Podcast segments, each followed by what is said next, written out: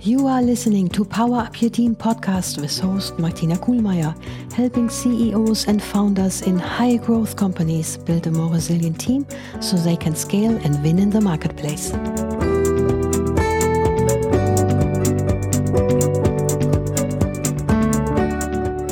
Welcome to this episode of Power Up Your Team podcast. This is your free resource with tips and tricks for how to build a more resilient team. I have always believed that the team is the most important asset of any organization, large or small. It's like the organization's heartbeat. And yet, I've worked for and coached so many well intended leaders who just not understood or appreciated that.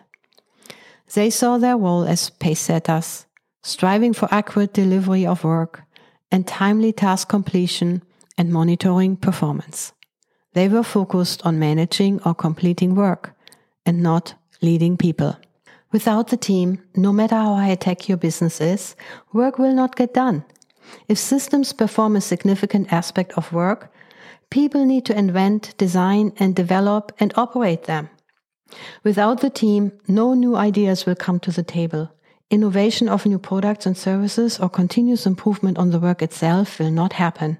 And without the team, no connections can be made to the people that who consume the services at the end of the value chain or with other critical contributors outside your business. See, everything can be automated except the human spirit. So as leader of a team, the task of motivating is much more important than the task of monitoring. The task of motivating cannot be automated or systematized. The task of monitoring can.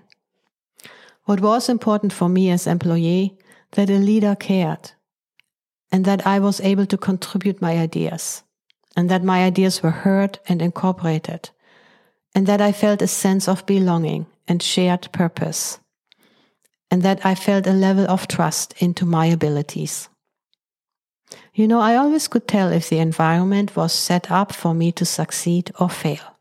And it is this work environment that you as CEO or founder can create. It's an outcome of the team structure you put in place, the roles and responsibilities, the processes and work systems, and most importantly, your leadership. As your company begins to grow, you need to swiftly step up into a leadership role and leave the planning and execution of work to your team. At the onset, you may have done everything yourself soup to nuts. Then there may have been a phase during which you collaborated with a few trusted partners. With more success and growth of your business, you started to delegate significant aspects of the work. And suddenly, your role has become that of the chief motivator. The timing of this evolution is critical to ensure there is a strong foundation in place so you can level up. If you wait too long, you suffocate the team. And if you move too fast, you create chaos. At the end of the day, every CEO or founder needs a team that can effectively collaborate and supports each other in handling day to day operations. A team that trusts each other to share new ideas, call out things that don't work, and make improvements and a team that can improvise and adjust to unforeseen circumstances quickly and move forward.